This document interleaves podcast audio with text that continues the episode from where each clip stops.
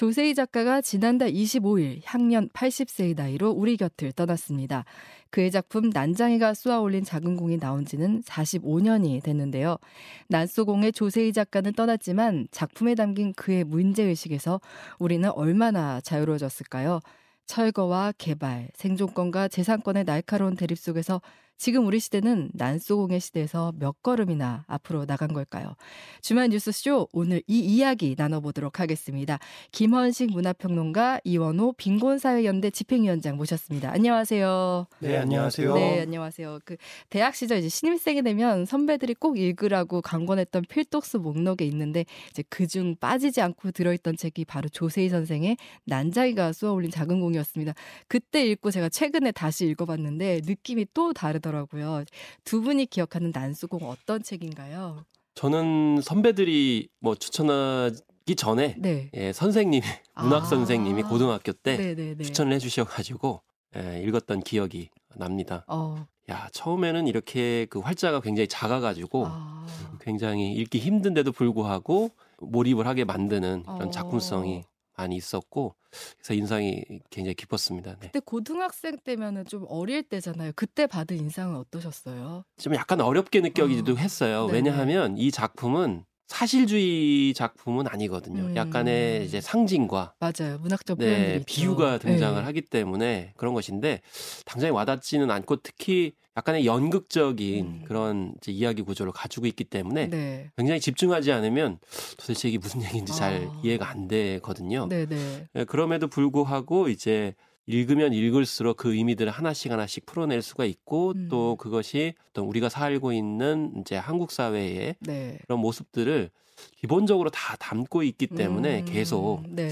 읽게 만들지 않을까 이렇게 음. 생각이 들고요. 네. 사회적인 문제를 다루긴 했지만 지금 사실 대중문화 관점으로 보면은 캐릭터가 굉장히 중요하거든요. 어, 네, 그래서 네, 네. 난장이라고 하는 음. 그런 캐릭터를 등장을 시키면서 네네. 네. 또 이제 장애인의 문제를 이렇게 어, 상징적으로 그릴 수 있구나라는 네. 생각을 좀 많이 했거든요. 근데 음. 나중에 알고 보니까 이게 왜 이렇게 상징적으로 비유적으로 했냐면 네. 독재 권력이 이런 내용을 문학 작품화 하면 검열을 하기 때문에 아. 그것을 약간 우회적으로 아. 비유하기 위해서 이런 이제 아. 소설 예, 창작을 했던 것을 네. 나중에 알게 됐습니다. 아, 저는 기억에 남는 게 낙원구 행복동이란 음, 이 그렇죠. 동네가 주는 메시지가 너무 더 아이러닉하니까 더 와닿더라고요. 네, 네. 그렇죠.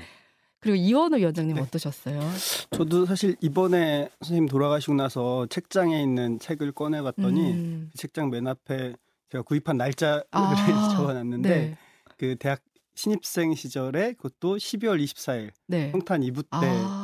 샀더라고요. 네네 선생님께서 사실 성탄절에 돌아가셨는데 그렇죠, 네. 아. 그 책이 사실 저는 이제 대학 1학년 때부터 빈민운동 동아리 활동을 아. 하면서 당시에 달동네라고 하는 음. 삿동네에서 그 공방 활동을 했었는데 아, 그래서 사실 그때 읽었을 때도 지금 일어나고 있는 어, 것과 다르지 않구나라는 음. 그런 뭐 감정적 동화가 있었던 기억이 나요. 네네. 그 문재인 전 대통령도 이제 조세희 작가에 대한 애도글을 남기기도 했고, 최근에 이정미 정의당 대표가 왜 윤석열 대통령에게 책을 선물하기도 했잖아요. 이제 우리 시대 난자기를 대변한 소설이라고 꼽히다 보니까 이제 조세희 작가의 별세 소식이 주는 울림도 이제 큰 것 같은데, 난소공의 의미, 그러니까 문학적으로나 당시 사회적으로나 좀 어떻게 보시는지요?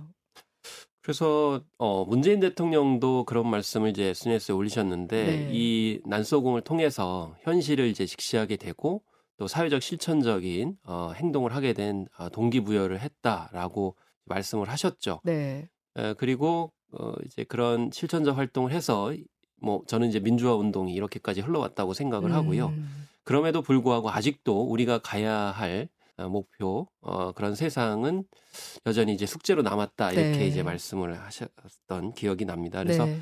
난소공이 지금 거의 한 320세에서 한 150만 부 이상 아 이제 팔렸다고 이렇게 얘기를 네. 하고 있거든요. 네. 근데 사실 이렇게 많이 팔린 데는 좀 언론에 나오지 않는 좀 맥락도 있는데 어. 문학 교과서에 웬만한 데는 다 나와요. 어, 그렇습니다. 네, 네. 네 그래서 뭐 수학 능력 시험에도 나오고 음, 또 네. 논술 시험에도 네. 굉장히 많이 나오는데 그래서 역설적인 것은 이렇게 많은 분들이 읽고 심지어는 대학 입시에도 나오는데도 음. 불구하고 음. 우리의 현실이 바뀌지 않는다는 역설의 의미가 있는 것이죠. 음. 그래서 그렇지만은 조세희 선생님이 항상 틈나는 대로 이제 말씀을 하실 때 좌절하지 말아야 된다. 음. 예, 힘을 잃지 말아야 된다. 이렇게 이제 말씀을 하셨기 때문에 네. 그런 점이 사실 이 난소공 안에 들어 있거든요. 음. 보면은 이제 좌절할 상황이 펼쳐지게 됩니다. 아버지는 굉장히 절망을 하게 되고 네. 또 이제 산 터전에서 쫓겨나게 되면서 입주권까지 음. 음. 이제 팔게 되죠. 그런데 영희가 네. 어, 자신이 할 수 있는 극단적인 선택을 통해 가지고 그 입주권을 다시 찾아오거든요. 네, 네, 네. 이 작품이 뛰어났던 점은 그 점이라고 생각이 들어요. 어... 단순히 쫓겨나서 네. 무력하게 음... 그 현실을 보여주는데 그치지 않고 뭔가 우리가 행동을 해서 대항을 해야 된다, 아... 저항을 해야 된다. 그러면서 우리의 권리를 찾아야 된다는 것을 잘 보여줬다는 점, 어... 이 점이 큰 의미가 저는 있다고 생각이 들어요. 네. 다만 이 작품에 대해서 좀 약간 엇갈린 반응이 이제 여전히 있는 것이 왜 아버지가 죽어야 됐을까? 아... 네. 그리고 심지어 이제 장애인계에서는 왜 장애인을 그렇게 죽음에 아... 노출시켜야 되는가라는 그런 이제 뭐 지적도 있습니다만은 네네. 결국 영희라는 인물이 굉장히 중요한 것 같아요. 왜냐하면 음... 영희는 젊은 세대잖아요. 네. 그러니까 결국 앞으로도 어, 어목한 이제 그런 상황이지만 예, 젊은 세대가 희망을 잃지 않고 우리는 아... 전진해야 된다. 그래서 조세 선생님도 항상 그런 면들을 강조를 하셨어요. 네, 젊은 세대들이 네. 앞으로 계속 이 현실적인 문제를 위해서 앞으로 나아가야 된다라는 점이기 때문에 이게 네. 단지 작품만의 문제가 아니고 네. 조세 선생님이 평소에 이제 말씀하셨던 부분과 같이 아. 묶어 보면서 이제 네. 의미를 찾는 것이 중요한 아. 것 같습니다. 네, 아 저는 이제 그 비극에서 끝났다고 생각했는데 또 말씀 들으니까 새로 개척해야 된다는 메시지를 줬다는 면이 또, 또 새롭게 저한테 또 해석이 돼요. 조세 선생님이 지적하고 싶었던 건 뭐냐면 독재 권력을 이렇게 강남 개발해가지고 선전 홍보하는데 네. 현실은 다르다. 음. 라는 걸 보여주고 싶었던 거죠. 음. 그렇기 때문에 그전에는 이런 문제들 다룬 작품들이 아. 없었고 그렇기 네. 때문에 큰 반향을 일으켰다고 볼 수 있는 거죠. 개발의 어두운 면을 이제 소개한 네. 면에서 의미가 있었고 이원호 위원장님이 네. 철거 현장에서 조세희 작가를 몇 번 보신 적이 있으시다고요. 여러 집회 현장에 선생님께서 카메라를 들고 음. 어, 촬영을 오시고 그랬었고 네. 제 제가 알고 있기로는 2005년에 그 한미 FTA 반대하는 농민들의 집회 때 그때 농민분께서 사망하시기도 아, 하셨는데 그때도 네 그때 이후로 좀 몸이 안 좋으셔서 못 나오시다가 음. 2009년 1월 20일에 있었던 용산 참사 네. 철거민들이 사망했던 그 사건 바로 다음 날 참사 현장을 오셨고 음. 제가 당시에 용산 대책위 상황실 활동을 하면서 네. 그때 선생님을 뵀었거든요. 그때 선생님께서 사실 몸이 안 좋으신데 어, 추모의 말씀을 요청했을 때 지금도 영상이 남아 있는데 한 아. 30분 동안을 말씀을 하셨어요. 네. 그러면서 그때만 하더라도 용산 참사와 관련돼서 일부 보수 언론이나 정부의 음. 이 방향은 철거민들의 과격 폭력 시위로 네. 보도하던 때에 음.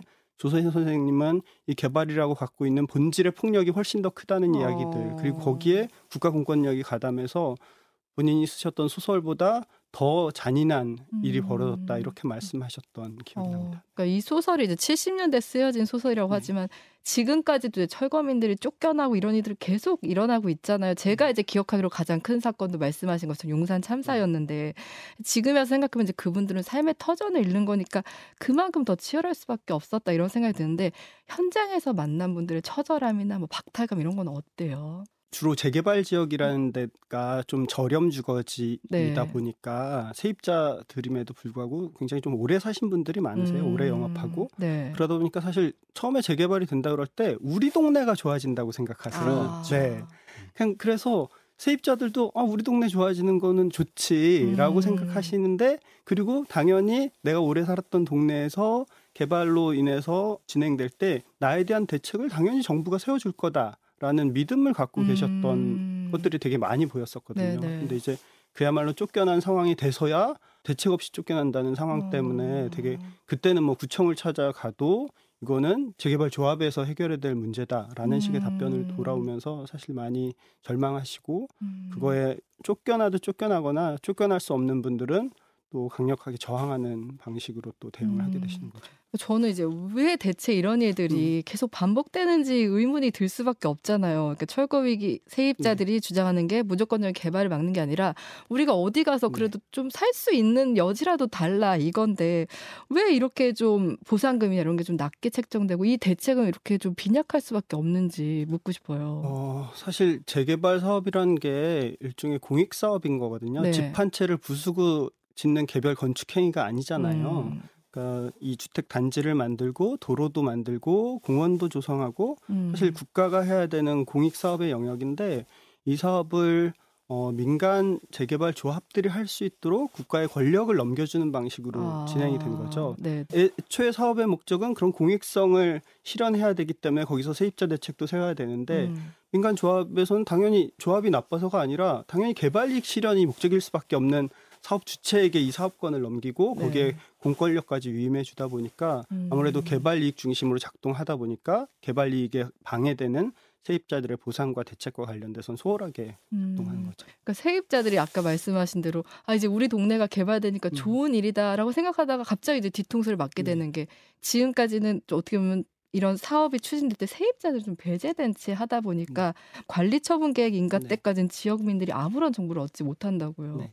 그 사실 개발 사업이 그 2주 전까지 크게 세 단계가 있는데 하나 이제 구역 지정, 재개발 여기 할 거야라고 지정하는 단계와 사업 시행인가라고 하는 사업 계획을 수립하는 그다음에 그야말로 기존의 종전의 토지나 주택이나 거기에 대한 소유권이나 세입자들의 임차권이 음. 개발 이후에 권리로 변환되는 관리 처분인가. 그러니까 네. 관리 처분인가는 그야말로 보상과 평가금을 따지는 단계거든요. 네. 그 단계 직후에 철거가 들어가는데 세입자들의 대책이 그 단계에서 어, 음. 이제 나오게 되는 거죠. 물론 네. 사업 시행인가 때 세입자 대책을 수립하게 되어 있지만 그때는 개별로 어떤 대책이 있는지가 수립되는 건 아니거든요. 음. 이 지역의 세입장 임대 그렇죠. 아파트 몇 호를 집니다. 이 정도의 계획인 거고 음. 관리 처분인가 때 내가 보상금이 얼마가 되는지 혹은 나에게 대책이 있는지 그때 알게 되는데 그때는 이제 바로 철거가 들어가기 직전 단계가 음. 되는 거죠. 그리고 애초에 개발 사업은 소유주들의 네. 많이 주민으로 음. 인정돼서 진행되다 보니까 세입자들에게 정보가 전혀 제공되지 않고 있는 거죠. 그러니까 좀 너무 의아한 게 왜 이렇게 소유권은 보장이 되는데 주거권은 이렇게 보장이 안 되는지 그 부분이 너무 안타깝더라고요. 네. 네. 그리고 지금 이제 또 재개발과 재건축 중에 재건축은 세입자에 대한 보상 대책 의무하지 않는다. 이건 왜 음. 그런 거예요? 아. 둘의 차이는 네. 사실 크게 없어 보이긴 그러니까 하거든요. 뭐 그쵸. 법률적인 차이는 그러니까 기반 시설을 조성하느냐 마느냐 갖고 갈리기는 하는데 음. 뭐한 10년 전만 놓고 보면 우리가 강북 재개발, 강남 재건축 네. 이런 말을 많이 썼잖아요. 음. 그러니까 재건축은 다른 기반 시설은 좋은데 집만 낡아 네. 낡은 그래서 사실 아파트 단지 같은 공동주택 네. 단지를 하는 거고 재개발은 집뿐만 아니라 도로, 공원 이런 것들도 한다라고 해서 거기에 사업은 같은 방식으로 진행되고 음. 다, 되는데 일종의 뭐 사업을 추진하는 조합이 어, 정부의 공권력인 수용권을 갖고 있느냐 마느냐 그 차이가 아. 있는데 그거에 따라서 수용권이 주어지는 사업은 공익 사업이기 때문에 여기선 정부 차원에서 공익 사업에 대한 보상을 수립하는데 음. 그게 없는 사업은 그냥 민간에서 하는 사업이다. 거기는 아. 알아서 해야 되는 거다라고 하면서 보상 규정을 두지 않았어요. 음. 그리고 사실 이게 우리 사회에서 크게 좀 논의가 안 됐던 것은 아까 말씀드린 대로 재건축은 주로 강남 아파트 단지에서 과거에 되다 보니까 네. 뭐 거기에 세입자 대책이 필요하냐라면서 아. 사회적 논의가 안 됐던 건데 근데 지금은 서울의 재개발 재건축 지역에 어, 다수가 재건축이거든요. 네. 오래된 공동주택 단지들에 사실 가난한 사람들이 살고 계신데 음. 그런 데서 재건축이 일어날 때 아무런 대책이 없는 거죠. 그리고 네, 네. 앞으로의 재개발 재건축 정비 사업은 거의 다 재건축 중심으로 갈 거라 사실 더 큰 문제들이 발생되고 이거에 대한 보완책이 당장 필요해 보이는데요. 네. 네. 사실 계속 그런 얘기들이나 주장들 혹은 입법안들을 냈지만 네.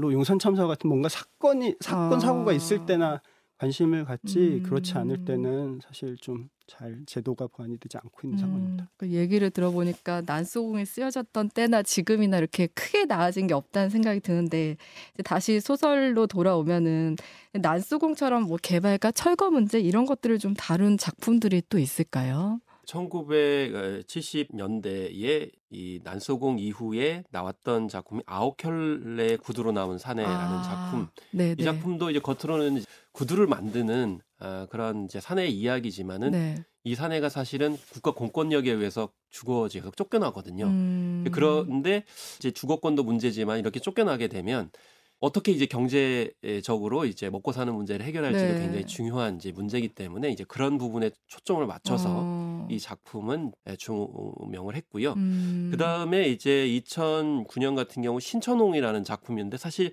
1970년대에서 네. 거스, 예, 뛰어넘어가지고 음. 2009년이 돼도 이제 아까 말씀하신 용산 참사가 일어났거든요. 네. 그래서 신천홍에서는 어떤 부분이냐면 이제 이런 점을 강조를 합니다. 첫 번째는 자기가 이제 오랫동안 밥을 먹었던 식당이 갑자기 없어지는 거죠. 음. 용산 이제 네네네. 그런 어떤 환경이었죠. 네. 어떤 주거 공간뿐만이 아니고 거기서 이제 생계를 해결해야 되는 음. 그런 분들 의 공간인데 그게 확보 못 되지 못하고 하루아침에 음. 쫓겨나게 되는 상황이고 네네. 또 그곳에 20년 동안 이제 중소 기업에서 어 이제 근무를 했던 곳도 이제 없어지게 되는 거죠. 그러면 음. 거기에 일했던 노동자들까지도 네. 다 같이 쫓겨나게 되는 그런 상황. 단순히 이제 잠자고 먹 먹고 하는 그런 공간뿐만 아니고 음. 일하는 공간, 생계 터전까지도 이 재개발에 산입이 되게 되면서 네. 굉장히 큰 문제가 이제 일어난다는 음. 점이 이제 2000년대 이후에 음. 그런 이제 문학 작품에서 보여지는 면이라고 음. 볼 수가 음. 있겠습니다. 그러니까 지금 다들 이제 상가 특히 상가 네. 세입자분들이 많이 하시는 말씀이 그 보상금 받아도 주변에 그렇죠. 이미 전세가가 많이 올라오고 시세가 오르고 또 권리금 들어가고 또 뭐 인테리어 비용이나 이런 거 다시 드리기가 어려운 상황인 거잖아요. 근데 네. 왜 그만큼의 좀 이제 좀 상응하는 보상이 안 되는지. 일단 기본적인 개념 자체가 뭔가 권리의 보장이라는 네. 개념보다는 그러니까 권리의 보장이 아니라 보상 그 음. 중심으로 음. 체계가 짜여지는데 보상이란 것은 전체 사업비의 사업성 뭐 따져가면서 사실 개발 이익에 좀 차, 어, 진착하다 보니까 그런 네. 게 분명히 있는 거고요. 특히 한국에서 이제 이 상가 세입자들 같은 경우는 또 여전히 남아있는 한국에서의 독특한 구조라고 하는 권리금이라고 네. 하는 구조들이 있는데 이 권리금 문제가 상가 세입자들이 쫓겨날 때 항상 문제가 되는 음. 거다 보니까 음. 그리고 그래서 사실 상가임대차보호법을 통해서는 권리금이 법적으로 제도화가 됐거든요. 네. 그래서 권리금을 보호할 시스템을 갖추고 있는데 네. 이게 재건축 재개발 사업에선 적용되지 않는 단서 조항들이 어... 남아 있어요. 그러다 보니까 어떤 단서 조항이 있는 거예요? 어, 그 권리금 보호 규정이 재건축에서는 적용되지 않, 음. 않도록 아... 하는 네, 네, 그런 네. 규정들이 남아 있다 보니까 상가 세입자들의 소위 손실을 평가할 때 권리금을 제외한 평가가 이루어지는 거고 특히 음. 또이 평가라는 게 이 직전 3개월 영업이익을 갖고 평가를 네. 하는데 재개발 재건축 지역이 사업이 오래되면서 그쵸. 동네가 공동화되잖아요. 음, 사람들도 많이 없고 그래서 한동안 영업이 잘 안 되는데 어. 그안 될 시점을 가지고 또 평가가 되는 거죠. 아, 네. 어, 여러 문제가 많습니다. 네. 근데, 사, 근데 사실 최근까지 이제 대부분의 기사가 부동산 값 어디가 많이 올랐다 이런 것들에 좀 집중이 됐었잖아요. 그리고 이제 최근에 정부가 대책을 내놓은 것도 이제 집값 하락률이 크다 보니 사실 집을 더 사라 이런 메시지를 내고 있고 이렇게 되면은 사실 뭐 집값 하락 경기 침체 이런 이유로 인해서 주택 불평등은 좀 해결되지 않고 계속 이렇게 악순환이 될 것 같다고 생각하는데 뭐 좀 어떻게 하면 좋을까요? 근본적으로 예를 들어서 한국의 부동산 문제를 어떻게 근본적으로 해결할 음. 것이냐의 답은 네. 어뭐 저 저도 제시할 수 있는 답은 아닌 음. 것 같아요. 그런데 저는 이 상황에서 어, 열악한 집이라는 조건 때문에 혹은 안정적인 주거권을 누릴 수 없다는 이런 상황 때문에 목숨을 잃는 일만은 음. 없도록 해야 되는 것이 아닌가. 네. 그게 사실 새 정부 들어서도 이 영등포 고시원 화재로 돌아가신 분들이 계시고 또 수해 참사로 네. 돌아가신 분들이 음. 계신데 음. 그다음에 여관 여인숙 고시원 같은 거 여인숙에 여행객들이 살지 않고 고시원에 고시생들이 살지 않는 거거든요. 음. 이제 가난한 일인 가구들이나 가난한 사람들이 살고 있는데 이런 분들의 이 문제를 해결하기 위해서 어쨌든 제도적으로 지금 가장 중요한 것은 공공임대주택들을 확대하는 아. 거라고 할 수가 있겠는데 네. 올해 예산에서 음. 공공임대주택 예산이 전년 대비 한 30% 까지 삭감되는 일까지도 음. 벌어지고 있어서 네. 그리고 계속 소유 중심의 분양 어, 음. 어, 정책들을 펼치고 있다 보니까 네. 어, 저는 이런 정책들의 좀 변화가 필요하다라고 생각하고요. 음. 네. 정부가 쓸 수 있는 재원이 한정적일 수밖에 음. 없잖아요. 근데 이 소유를 정점으로 하는 정책을 펼치다 보면 주택 구매 가능 계층에게 재원이 집중되다 보니까 음. 사실상 이 스스로 주택 문제를 해결할 수 없는 사람들에 대한 대책들에 소홀하게 돼버리는 음. 거죠. 우리 평론가님은 혹시 고민하신 네. 거 있으실까요? 사실 조세 선생님 작품으로 돌아가면은 네. 사실 난장이 시리즈는 어, 한 4년 동안 12작품 속에서 네. 이런 뭐 노동 문제 또 이제 재개발 문제 그리고 산업 모순 이런 것들을 조명을 했거든요. 네. 근데 그 중에 이제 인상적인 작품이 메비우스의 띠거든요. 네, 네. 이 띠를 보면 이게 앞뒤가 연결이 됐다는 의미인데 네. 조선 선생님은 그 가진 자들이 자기가 가졌다는 이유만으로 그렇게 폭력적으로 대하면 결국 저항에 부딪힐 수밖에 없을 음. 것이다라는 메시지를 강력하게 얘기를 해요. 네. 이걸 이제 반대로 얘기를 해보면 이제 직접 말씀하셨지만은 집이 결국 건축이 돼가지고 팔려면은 구매력이 있어야 되거든요. 네. 그러면 서민들, 음. 빈민들이 음. 먹고 살 수 있고 또 경제적 여유를 가질 수 있도록 그걸 보장을 해줘야 당연히 집이 판매가 되는 거죠 구매가. 음, 네. 근데 그런 부분들은 신경을 쓰지 않고 음. 예, 가진 사람들이 오히려 그걸 증식하기 위한 데만 그러니까요. 치우치게 된다 그러면 네. 시스템은 붕괴될 수밖에 없어요. 음. 최근에 이제 재벌집 막내 아들이라는 네. 드라마 굉장히 이야기를 했는데 거기서 네. 뭐 결말 부분에 뭐 설왕설래 말이 많습니다. 음. 근데 아마 제가 생각했을 때는 그런 것 같아요. 가진 사람들이 못 가진 사람들을 주목하고 그걸 해결하는데 같이 동참하지 않으면 아. 시스템이 붕괴된다. 라는 음. 것을 지금 보여주려고 했던 건 아닌가라는 생각이 음, 드는데 그래서 네. 조세 선생님도 그런 부분에 초점을 맞췄기 때문에 그래서 음. 근원적으로 같이 다 연결이 돼 있는 부분이라서 음. 분리되지 않고 가진 사람들이 자기의 이득만 아, 취할 때 또 국가가 그것만 보장할 때 음. 전체적으로 그 가진 사람들의 네. 부도 보장하지 못할 수밖에 없다라고 근원적으로 음. 저는 생각을 하고 있습니다. 네. 그러니까 난장이가 표준어가 아니잖아요. 네, 그렇죠. 근데 그것도 일부러 그 장애인들이 마음에 상처를 음. 받을까 봐 또 난장이라고 쓰셨다고 하더라고요. 네, 그래서 이, 이 오늘날의 관점에서 봤을 때도 네. 그 장애인까지도 이제 배려를 하신다는 게 좀 사실은 지금 관점에서 굉장히 놀라운 음. 그런 것이라고 볼 수가 있는 거고 네, 네. 어쨌든 난장이가 중요한 건 아니고 가장 밑바닥에 음. 가장 낮은 곳에 있는 네. 사람들의 이야기에 주목을 했다는 음. 것이 무엇보다 의미가 있고요. 네, 그다음에 네. 지금도 가장 낮은 곳에 있는 사람들이 누구냐라는 음. 점, 네. 뭐 정규직 비정규직 문제가 굉장히 많습니다만은 그 낮은 사람들을 음. 위한 문화 네. 또 콘텐츠가 여전히 필요한 음. 한국이다라고 생각합니다. 네, 끝으로 두 분께 이제 마지막으로 하고 싶은 말 여쭤볼게요. 우리 위원장님 어떤 메시지? 그 제가 용산 참사 당시에 활동을 할 때 시민분들이 참사 현장을 추모하러 찾으시면서 아, 아직까지 이런 방식의 개발이 있는지 몰랐다라는 음. 말씀과 함께 아. 그럼 우리가 어떻게 이런 철거민들 문제에 마음을 보태고 연대할 수 있느냐 이런 질문들을 많이 해오셨는데 네. 이게 그분들이 뭐 당장 집에서 쫓겨나는 당사자들은 아닐 수가 음. 있잖아요. 음. 네, 그런데 네. 사실 한국 사회의 시민들의 많은 부분은 자기의 주거 문제에 대한 고통들을 다 갖고 계시죠. 음, 네. 근데 사실 한국 사회 주거 문제의 핵심은 그동안에 이 개발을 통해서 주택 공급을 해서 주택 문제를 해결해 주겠다고 네, 네. 했지만 네. 그게 말씀하신 대로 결국은 다주택자들에게 돌아가는 음. 방식으로만 작동했던 그 가운데서 어떻게 보면 전 많은 시민들의 주거권이 빼앗겨 왔다. 음. 그러니까 이런 폭력적인 도시 개발로 나의 주거권이 빼앗겨 왔다라고 음. 인식을 하고 있어요. 그래서 네. 그런 말씀들을 나눴었는데 어, 한 보름 정도 후면 1월 20일이 용산 참사 14주기이기도 아, 하거든요. 네. 어, 이때 시민들이 뭔가 좀 자신들의 주거 문제를 사회적인 문제로 같이 음. 이야기하고 고민하는 이런 음. 것들이 좀 더 그래서 이 주거권을 보다 좀 드러내는 음. 것들을 좀 해주시고 함께 음. 고민해 주셨으면 좋겠다라고 생각합니다. 네. 저는 조세 선생님 말씀을 좀 인용하면서 네. 마무리하겠습니다. 음. 그래서 지금은 분노할 힘조차 없다라고 어, 언급을 하시면서 뭐 송장 세대다라고 언급하신 부, 분이 있죠. 네. 그렇지만 젊은 세대에게 부탁 말씀하셨습니다.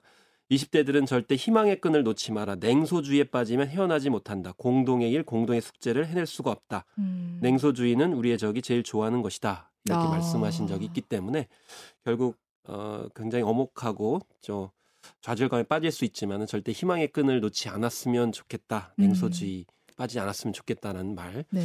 예, 마지막으로 이렇게 하고 싶습니다. 네, 희망을 가져보자는 메시지 주셨고요.